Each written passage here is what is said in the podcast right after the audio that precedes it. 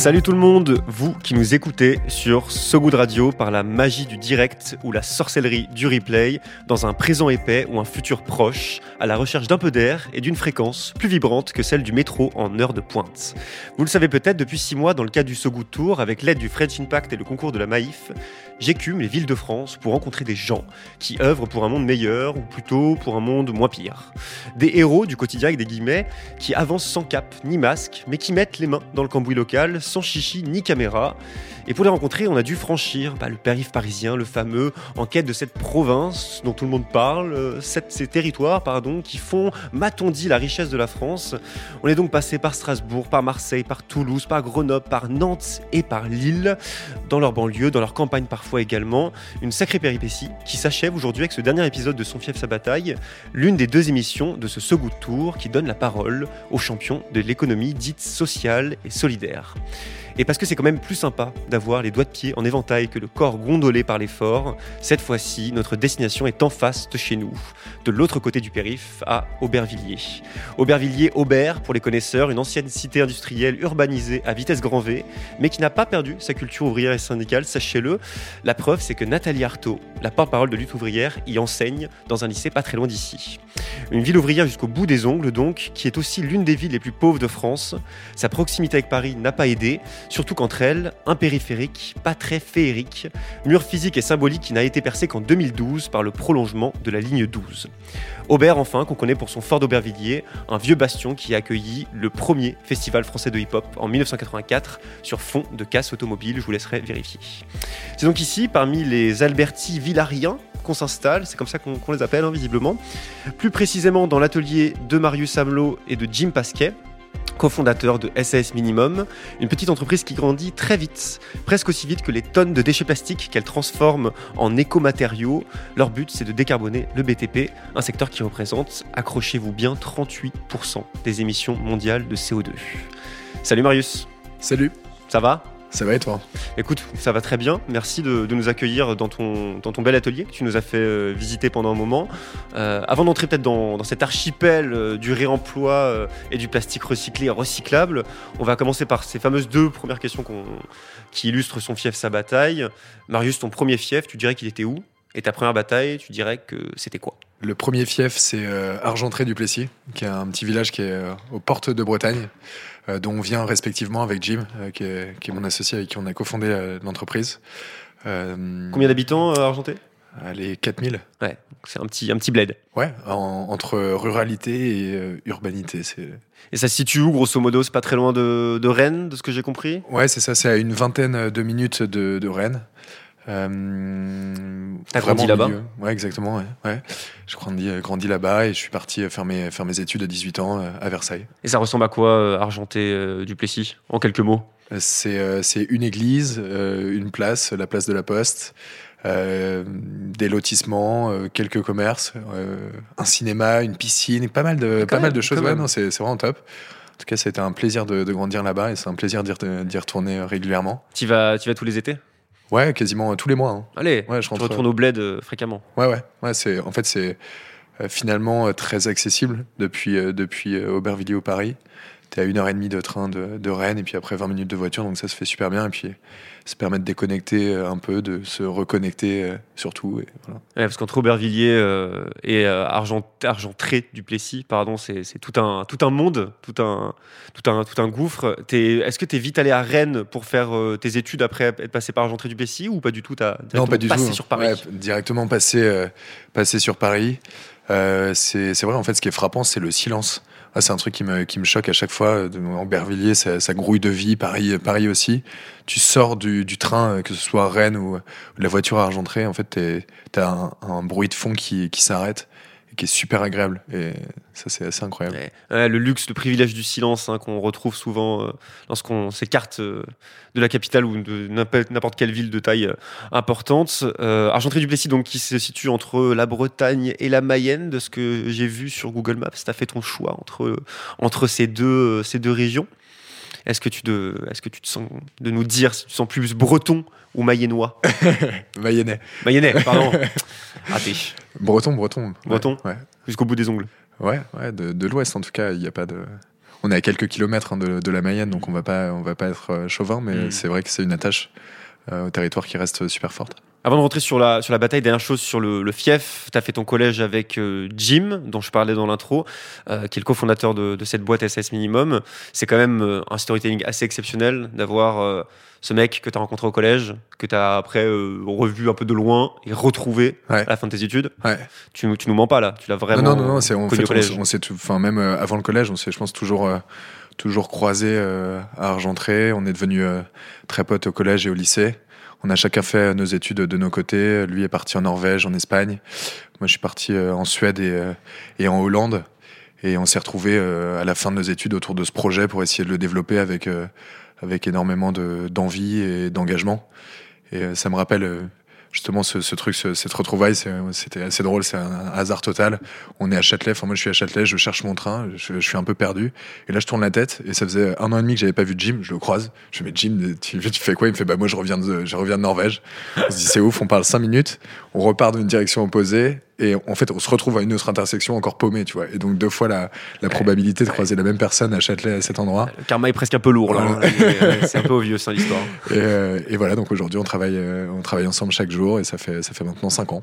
Une, belle, une belle histoire euh, digne des, des, plus grands, des plus grands films. côté bataille, à l'inverse, si on quitte un peu le fief, qu'est-ce que tu dirais Qu'est-ce qui t'a engagé Qu'est-ce qui t'a un peu indigné, peut-être même courroucé dans ta jeunesse et qui t'a motivé un petit peu à te lancer dans je ne sais quelle, je ne sais quelle bataille? Bah, je pense que ça s'amplifie ces dernières années, mais c'est vraiment ce, ce constat euh, euh, environnemental, que ce soit l'urgence de diminu diminution des émissions de CO2 ou la perte de biodiversité qui est, qui est absolument ahurissante. Ça fait pas ça fait pas 10 ans, mais ça fait euh, allez 50 ans qu'on est qu'on est au courant, et je pense que on a été touché dès, euh, dès, nos études et quand même pas mal sensibilisé, euh, même au collège ou en primaire, à ces enjeux. On a eu, je pense, un peu de, un peu de chance à ce niveau-là. Et donc, le, premier combat, c'est ça, c'est un combat environnemental un peu général euh, au collège et au lycée où tu as des engagements assez simples d'essayer de réduire, je sais pas, la consommation de, de, de, de, viande, maximiser le, le réemploi ou ce genre de choses et qui a ensuite pris forme à la fin de nos études dans des domaines qu'on avait essayé de cultiver, donc euh, l'archi de mon côté et puis euh, le commerce euh, du côté de, Jim. Ouais, c'est vrai qu'on en parlait un peu tout à l'heure, ce moment, même quand en primaire, où tu commences à glaner tes, bouchons de, bouteilles pour les ramener à l'école pour que ça soit recyclé. C'est d'ailleurs ce que vous faites vous dans l'entreprise, mais on y viendra un petit peu plus tard. En tout cas, ta sensibilité écolo a l'air d'être très présente vu, ce que vous faites SS Minimum, mais c'est une sensibilité, tu me disais, qui s'est un petit peu estompée quand tu es passé en, école d'architecture. Peut-être question de programme pédagogique au niveau de, au niveau de l'école. Est-ce que c'est comme ça que tu l'as ressenti? Ouais, c'est ça, ouais. Et c'est aussi le, le, fait de l'avoir oublié pendant un moment l'a fait revenir d'une manière extrêmement forte à la fin des études. Et, euh, et c'est ce qu'on se disait, c'est ce moment un peu angoissant à la fin de tes études où tu réalises que tu es en train de basculer entre deux mondes, celui de l'apprentissage et celui du monde professionnel. Et là où tu dis, en fait, est-ce que, est-ce que je suis prêt à, à, travailler dans ces conditions avec les outils qu'on m'a, m'a proposés euh, par rapport à tout ce que, tout ce que je découvre et tout, tout ce que, ce que je vois au niveau de l'urgence environnementale? Et c'est vraiment ce truc de l'oublier pendant un moment, essayer de se former, de, de, cultiver une expertise dans un domaine et après de retranscrire ça dans le, dans le réel où là tu dis bah non c'est pas possible et tu as deux choix en fait c'est le déni ou l'engagement. Euh, nous on n'est pas assez euh, courageux pour, euh, pour, pour rester pour rester chez nous donc on, on, on s'est dit allez on, on s'engage. Ouais, donc vous n'êtes pas resté chez vous et toi, tu as quitté, euh, comme Jim, je suppose, Argentré du Plessis pour euh, Versailles, où tu as, as, rejoint l'école d'architecture donc de Versailles. Jim, lui, il a fait, euh, j'imagine, sa vie, des études de commerce, tu me disais, au téléphone, parce que oui, on s'est eu au téléphone. Et à la fin du master, je me disais, donc vous vous êtes retrouvé à cette fameuse gare à deux reprises. Et c'est là que vous vous êtes dit, bon, il y a peut-être quelque chose à faire. En gros, ouais, c'est exactement ça. On a eu euh, chacun des petites expériences entrepreneuriales de nos côtés. Jim avait créé une association euh, qui s'appelle USID, euh, qui euh, traite de la place de la jeunesse dans les processus décisionnels un peu partout dans le monde. Il avait fait le tour du monde, d'ailleurs, pour, pour aller à la rencontre des jeunes. donc, vraie, vraie dimension sociale. Et moi, j'avais créé une, petite boîte dans, la réparation de, téléphones quand on était au collège. Donc, on avait vraiment cette volonté aussi d'entreprendre de, et cette fibre entrepreneuriale et, euh, euh, qui s'est concrétisée autour de, ce projet qui était né à l'école euh, d'archi, qui était un projet étudiant, donc développé dans la première année de master et qui est assez rapidement sorti des bancs de l'école parce qu'il y avait un vrai intérêt aussi à à aller plus loin et une vraie envie pour aller plus loin. Et avec Jim, bah, on est passé de l'association à l'entreprise. D'accord. Et un des projets qui a été assez marquant, visiblement, c'était celui que vous avez vécu à l'école d'Archi, ce fameux campus au Kenya, qui devait être construit pour visiblement 200 000 euros, ce qui est absolument rien. C'est comme si tu devais, j'imagine, construire une bagnole pour 200 euros. Enfin, je sais pas, je dis ça un peu par hasard, mais j'imagine que c'est ce genre de, de grandeur, pardon. Et à côté de ça, euh, ce campus, il était, il était à côté pardon d'une décharge. Et donc c'est là que visiblement vous avez réalisé euh, dans, dans votre projet, dans votre groupe, qu'il y avait, euh, il y avait un problématique de, de, déchets à valoriser. Ouais, c'est ça. Une, une, une, boîte qui vient, qui vient nous voir en tant qu'étudiant et qui nous demande de construire, de concevoir un campus avec zéro budget, des ambitions écologiques, au milieu de nulle part. Donc euh, si tu es dans le concret, c'est un truc qui est ultra angoissant et tu sais pas du tout comment tu vas le réaliser. Quand tu es étudiant et que tu es encore dans le, dans le concept, ça devient super intéressant d'y réfléchir. Et la question qui s'est posée, c'est de se dire qu'est-ce qu'est-ce que construire avec rien et quelles sont les, ressources disponibles aujourd'hui? Et en fait, euh, il y, a, y, a, les seules ressources qui sont aujourd'hui en abondance et qui se renouvellent en permanence. Enfin, c'est le déchet, quoi. Et, ouais, ça, c'est qu'effectivement, construire avec rien, c'est construire euh, avec beaucoup qu'on est capable de valoriser ces déchets. Parce que, comme euh, tu me le disais juste avant l'émission, euh, c'est 6, 7, 8 milliards, peut-être même de tonnes de déchets qui sont présents sur la planète et qui ne sont pas recyclés. Et il y a ce fameux chiffre qui est très fort, qui a été vécu il y a quelques années de 91% des déchets mondiaux ne sont pas recyclés, selon Science Advances. Ouais. ouais. c'est fou. C'est irréel. Une, une tonne de, de déchets plastiques présents dans la nature par personne. Donc c'est un énorme sac de 2 mètres de haut. c'est 10-15 euh, fois notre poids ouais. en déchets. Ouais. Compacté quoi. Mmh, ça représente un, truc, un truc énorme. Et Difficile de se représenter la mesure en fait. c'est exactement ça. Et en fait, on, on, est, on croule sous les chiffres. Il y a énormément de statistiques qui, qui, qui sortent, mais ça reste toujours très abstrait et on ne sait pas comment s'approprier ces enjeux. Et tu disais tout à l'heure que dès la primaire, en fait, tu es euh, invité à à, récupérer tes bouchons et à les amener à l'école. Là, c'est un truc qui parlait à tout le monde parce que tu as cet enjeu de, de, de, soutenir des associations euh, euh, pour des personnes en situation de handicap. Et on voit que ça marche, en fait. Et tu, à n'importe quel Français avec lequel tu vas parler, il y a du sens derrière la récupération des bouchons. Mais par contre, il n'y a pas de sens derrière le recyclage dans la poubelle jaune. Et on te dit que ça va être recyclé. La poubelle jaune, à Paris, elle n'est pas jaune dans, tout, dans toutes les régions, mais euh, cette poubelle qui est censée être recyclée, tu fais ton, ton, geste, tu t'engages à, ton niveau, et de l'autre côté, tu allumes ton ordinateur et tu as des statistiques qui te disent que 91% des déchets sont pas valorisés. Et tu dis, mais elle est où en fait Il y a une vraie injonction contradictoire entre ce que tes actions et, et les actes, et c'est un peu nous ce qui nous amène à, à, agir, c'est de se dire bah, comment on, reconnecte un peu les deux, comment on crée euh, du sens autour de tout ça et comment on redéfinit une échelle qui soit beaucoup plus cohérente par rapport à ces enjeux. Ouais, c'est une grosse dissonance que vous avez essayé de, voilà, de, de, résoudre à votre échelle euh, et à l'échelle euh, même du pays. Maintenant, on va y venir. Vous avez lancé donc votre boîte avec Jim en 2018. Est-ce que c'est vrai que vous avez fabriqué vos premiers échantillons? C'est ce que j'ai lu, je ne sais plus où, à partir de déchets récupérés dans des poubelles à Versailles. Ouais, ouais. En fait, on a on a réalisé en faisant quelques recherches euh, par rapport aux déchets, justement ce projet au Kenya, qu'il euh, y avait différentes typologies de déchets euh, présents dans les, décharges, donc des déchets végétaux, des, des, des, corps ferreux et des déchets plastiques, et, que ces déchets plastiques, on pouvait les fondre autour de 160 ou 200 degrés. On s'est dit, mais attends, 160-200 degrés, c'est la température à laquelle je fais cuire ma pizza. 210, thermostat classique. Exactement. On n'a pas besoin d'attendre pour, euh, pour, pour le transformer. Donc là, on est directement sorti hein, euh, dans, dans les rues. On a fait les poubelles. On était euh, super contents quand on trouvait des, des, déchets, paradoxalement. Et on faisait nos premiers tests. C'était super difficile de trier, de tout broyer. Donc chaque petit morceau qu'on réalisait dans, nos, dans, nos, dans, nos petits, dans nos petits fours avait vraiment une, un truc un peu précieux. Et, vous, les, vous avez pas, ils sont, ils sont pas morts les fours après, après, après utilisation, ils ont pas, pris cher. On n'a pas fait recure de. Oui, t'as pas fait de pizza euh, après, coup, ouais. C'est normal. C'est des petits fours maison qui étaient euh, dans, dans, dans, la baraque euh, que vous avez utilisé. Ouais, c'est ça. ça, on a expérimenté énormément de choses et enfin, je me souviens de de fois où on arrive à l'école et en fait ça sentait le cramer dans toute l'école d'architecture. On se disait merde en fait on, a oublié l'échantillon dans le four là. Euh, mais voilà c'est vraiment une expérimentation. On a fait euh, les poubelles et ce qui est euh, assez drôle quand tu parles de déchets c'est que on est tellement sur des quantités colossales et des, et des infrastructures nationales que quand tu souhaites te reconnecter justement à, la chaîne de recyclage de ces déchets-là, c'est très compliqué d'en choper un tout petit peu. Commander 35 kilos à un recycleur qui retraite 600 000 tonnes, il a autre chose à faire. Et donc, tu n'as pas d'autre choix que bah, de, sortir, d'aller faire les poubelles euh, à Paris ou à Versailles, choper, expérimenter, comprendre, développer des premiers prototypes qui ensuite permettent de communiquer sur ce que tu fais, le concrétiser, aller choper un tout petit peu plus de, de plastique de plus en plus.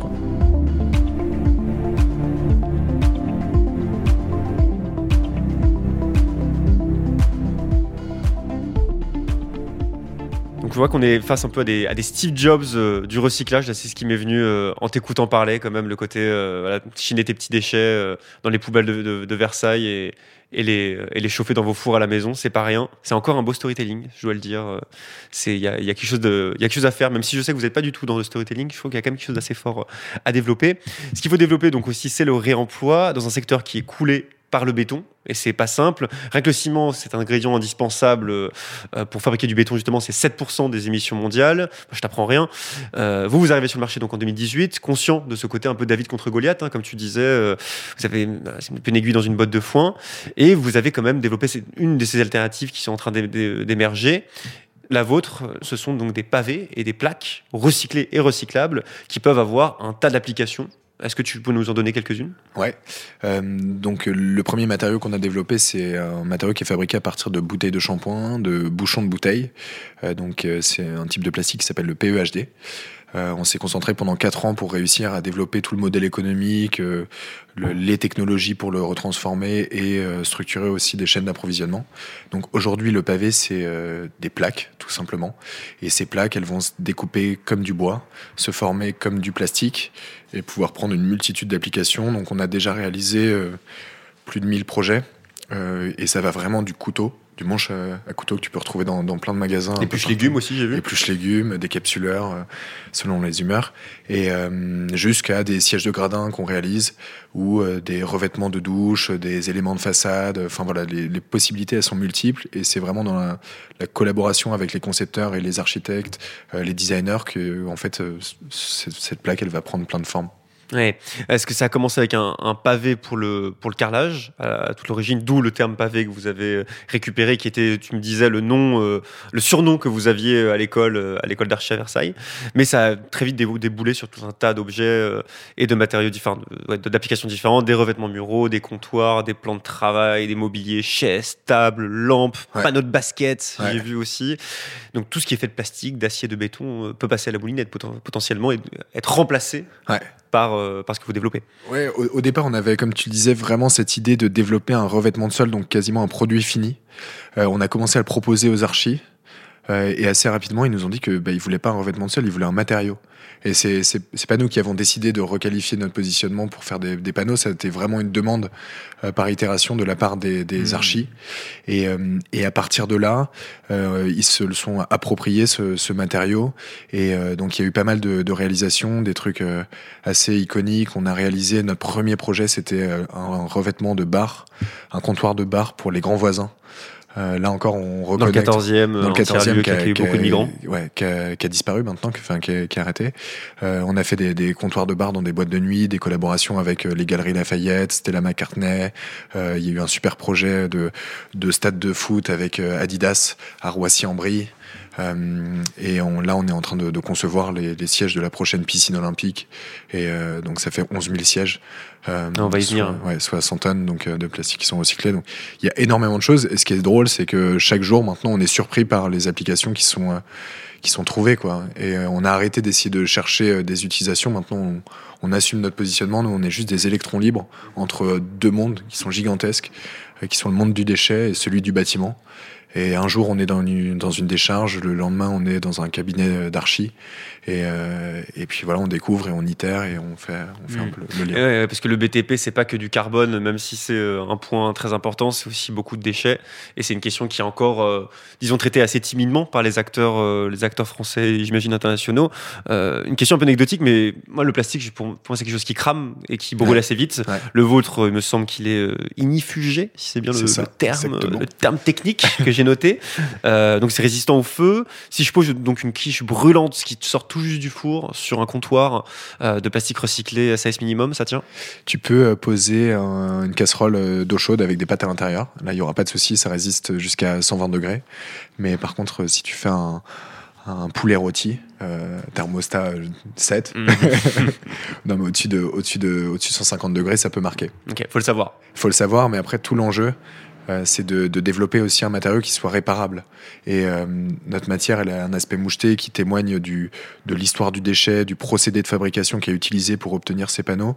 Et ça, en fait, ce décor, c'est pas un décor, il se retrouve dans toute l'épaisseur des plaques. Et si après 10, 20, 30 ans, bah, tu as des marques, tu as des rayures, comme sur tous les matériaux, tu peux parfaitement en fait, le, venir le reponcer, le remettre à neuf.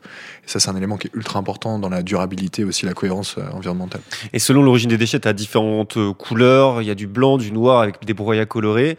Euh, grosso modo, les déchets, ils viennent d'où? Tu me l'as un petit peu dit tout à l'heure, mais... En fait, les, les, déchets, ils viennent de partout en France. Euh, un travail qu'on effectue, c'est de structurer un écosystème de recycleurs. Euh, donc on bosse avec une quarantaine de recycleurs, de spécialistes du, déchet, que ce soit des industriels ou des personnes qui viennent les collecter. Euh, et ce qui est intéressant, c'est qu'il y en a de toutes les tailles. Il y a des très très gros recycleurs, les plus gros euh, recycleurs français, comme des associations qui vont récupérer ces déchets sur les plages. Et en fonction de nous, ce qu'on souhaite adresser, le matériau qu'on souhaite développer, on vient solliciter tel ou tel recycleur. Et ça nous permet de, de, profiter de la flexibilité et de la puissance aussi de, de plus gros acteurs. Et ça, c'est vraiment cette notion d'écosystème qu'on essaye de cultiver en amont et en aval, qui permet d'essayer d'être euh, aussi euh, cohérent et de tirer parti des expertises de chacun. Donc euh, voilà. Et donc c'est en fait des, restes, des résidus de, voitures, d'emballages, de bouteilles qui terminent dans du mobilier ou dans des plaques qui sont vendues à des entreprises, tu le disais, comme Veja, le Centre Pompidou, Adidas, Peugeot. au total, vous avez recyclé, à ton avis, à peu près combien de tonnes de plastique depuis que vous êtes lancé? 450 tonnes de. le calcul a été fait sérieusement il a été fait en fait, mais ça bouge tous les jours. Hein. Mm. Notre, notre usine, elle fonctionne euh, euh, en ce moment en 3-8. Euh, on recycle plus d'une tonne par jour. on prépare l'ouverture d'une prochaine usine aussi qui va permettre de multiplier par 4 cette quantité. Et c'est vraiment notre volonté d'apporter une contribution majeure en fait à ce secteur du bâtiment et à la transition. Et une autre volonté que vous avez aussi, c'est une volonté esthétique. Tu parlais de trouver le compromis entre éthique et esthétique. C'est une belle, très belle phrase. et de pas faire un truc en gros qui soit soit écolo, mais un peu moche, soit euh, assez beau, mais pas très écolo. Ouais, c'est en fait euh, le postulat, c'est de dire euh, si tu fais que recycler pour recycler, tu passes à côté de, la moitié du problème. des, produits recyclés, il en existe partout et depuis très longtemps. Sauf que le mieux qui puisse arriver, le, bien souvent, ça va être de finir en pot de fleurs ou en poubelle à l'extérieur. Et ces, produits-là, ils ont trop peu de valeur pour générer ou en tout cas mieux structurer une chaîne d'approvisionnement et ils n'ont pas un impact aussi sur les utilisateurs. Et si je te dis que la poubelle est recyclée, tu vas me dire ok, la minute d'après, tu vas totalement l'oublier. Pour nous, c'est extrêmement important de développer des produits qui aient du sens, qui soient pas seulement 100% recyclés, mais qui soient aussi sensés et qui aient une esthétique qui témoigne de tous ces, ces enjeux de production. Et, et, et c'est en faisant ça et en ayant cette démarche-là que ben, on joue à la fois sur l'urgence en recyclant tout de suite, mais aussi sur le, le, changement sur le long terme des paradigmes et leur évolution euh, pour euh, proposer une solution qui soit viable.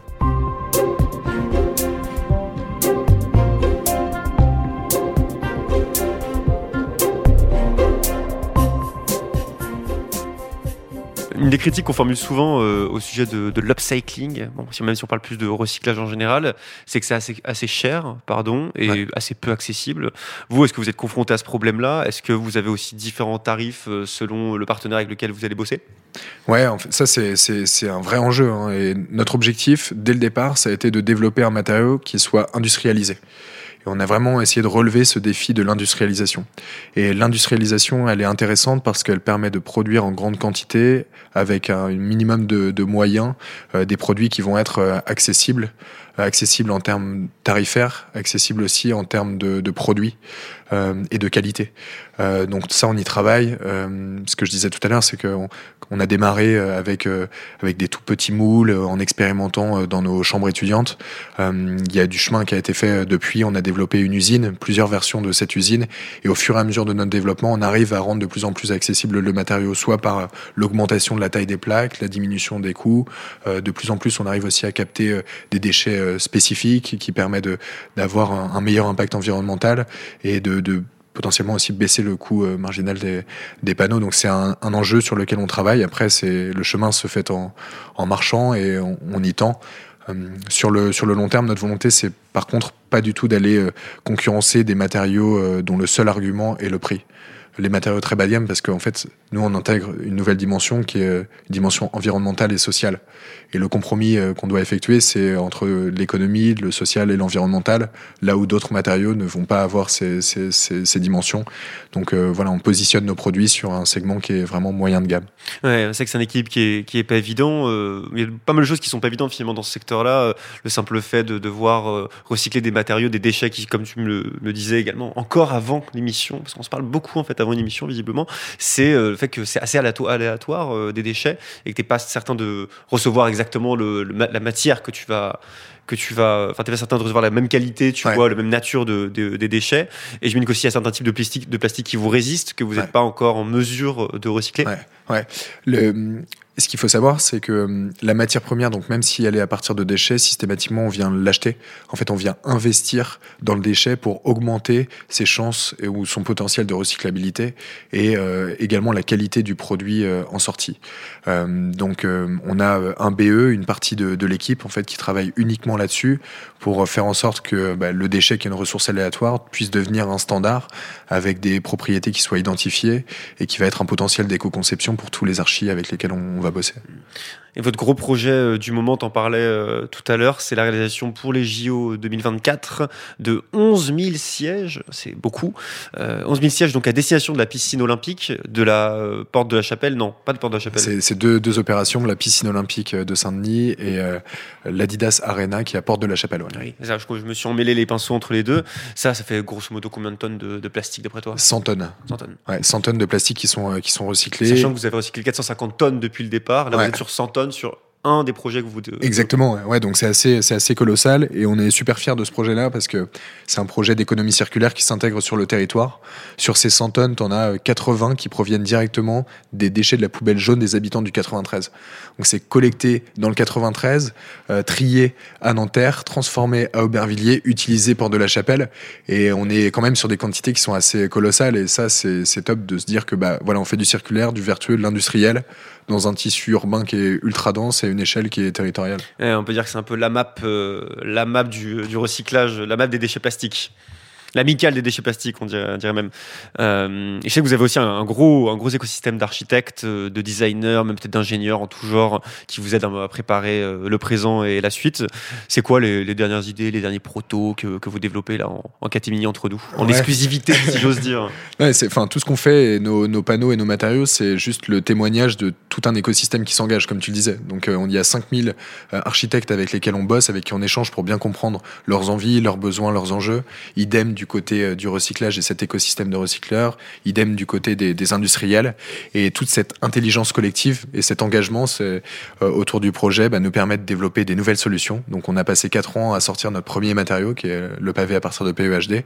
Et euh, à partir de, du polyéthylène haute densité, issu de des, des, bouteilles de shampoing, grosso modo, et des bouchons de bouteilles. Et là, on, on, prépare donc l'ouverture, enfin le lancement d'un nouveau matériau à partir de janvier qui va être réalisé à partir de portes de frigo. Euh, donc c'est euh, du polystyrène, euh, donc compact porte de frigo, et aussi du polystyrène expansé issu de cagettes à poisson. Et ce qui est passionnant, c'est que pour chaque matière, nous on est persuadé qu'il y a un matériau, et pour chaque matériau une application. Et les matériaux qu'on essaye de développer, on essaie de, faire en sorte qu'ils soient aussi complémentaires les uns des autres. Notre objectif, c'est de développer tout un, portefeuille de solutions pour que bah, dans cinq ans, quand tu reviennes nous voir, on soit en capacité de proposer quasiment une solution de matériaux pour l'ensemble de ton, de ton bâtiment. Eh ben, on reviendra dans 5 ans pour voir où vous en êtes. Si vous êtes encore à Aubervilliers, je vous le souhaite, dans le, dans cœur du 93. Son fief, sa bataille, épisode 7, Raido. Merci beaucoup, Marius, de nous avoir accueillis à SAS Minimum, dans l'antre du pavé, nouvelle, euh, nouvelle génération, on pourrait dire. Ici à Aubervilliers, euh, ancienne ville industrielle, qui retrouve avec vous quelque part ses lettres de noblesse c'est beau. Et merci également au French Impact de son aide dans le choix de nos invités et à la Maïf qui nous soutient dans la création de, ce podcast en acceptant d'accompagner des entreprises engagées. Et enfin, merci à ma complice du Mike et d'Amixet, Estelle Colla, pour la réalisation de cet épisode. Vous pouvez réécouter ce podcast de Son fief sa bataille sur le site sogoodradio.fr et sur toutes les plateformes de stream audio. C'était le dernier épisode de l'année pour cette émission, le dernier, oui, je le sais. Vous êtes tous très tristes, euh, mais voilà, il y en aura peut-être d'autres euh, des, épisodes qui nous ont fait voir de toutes les couleurs et de tous les horizons euh, pour cette année 2022. Bonne fête de fin d'année à toutes et à tous. Bonne fête à toi, Marius, et à toi aussi, Estelle. Des poutous pour tout le monde et à très vite sur ce goût de radio. Merci Salut. beaucoup.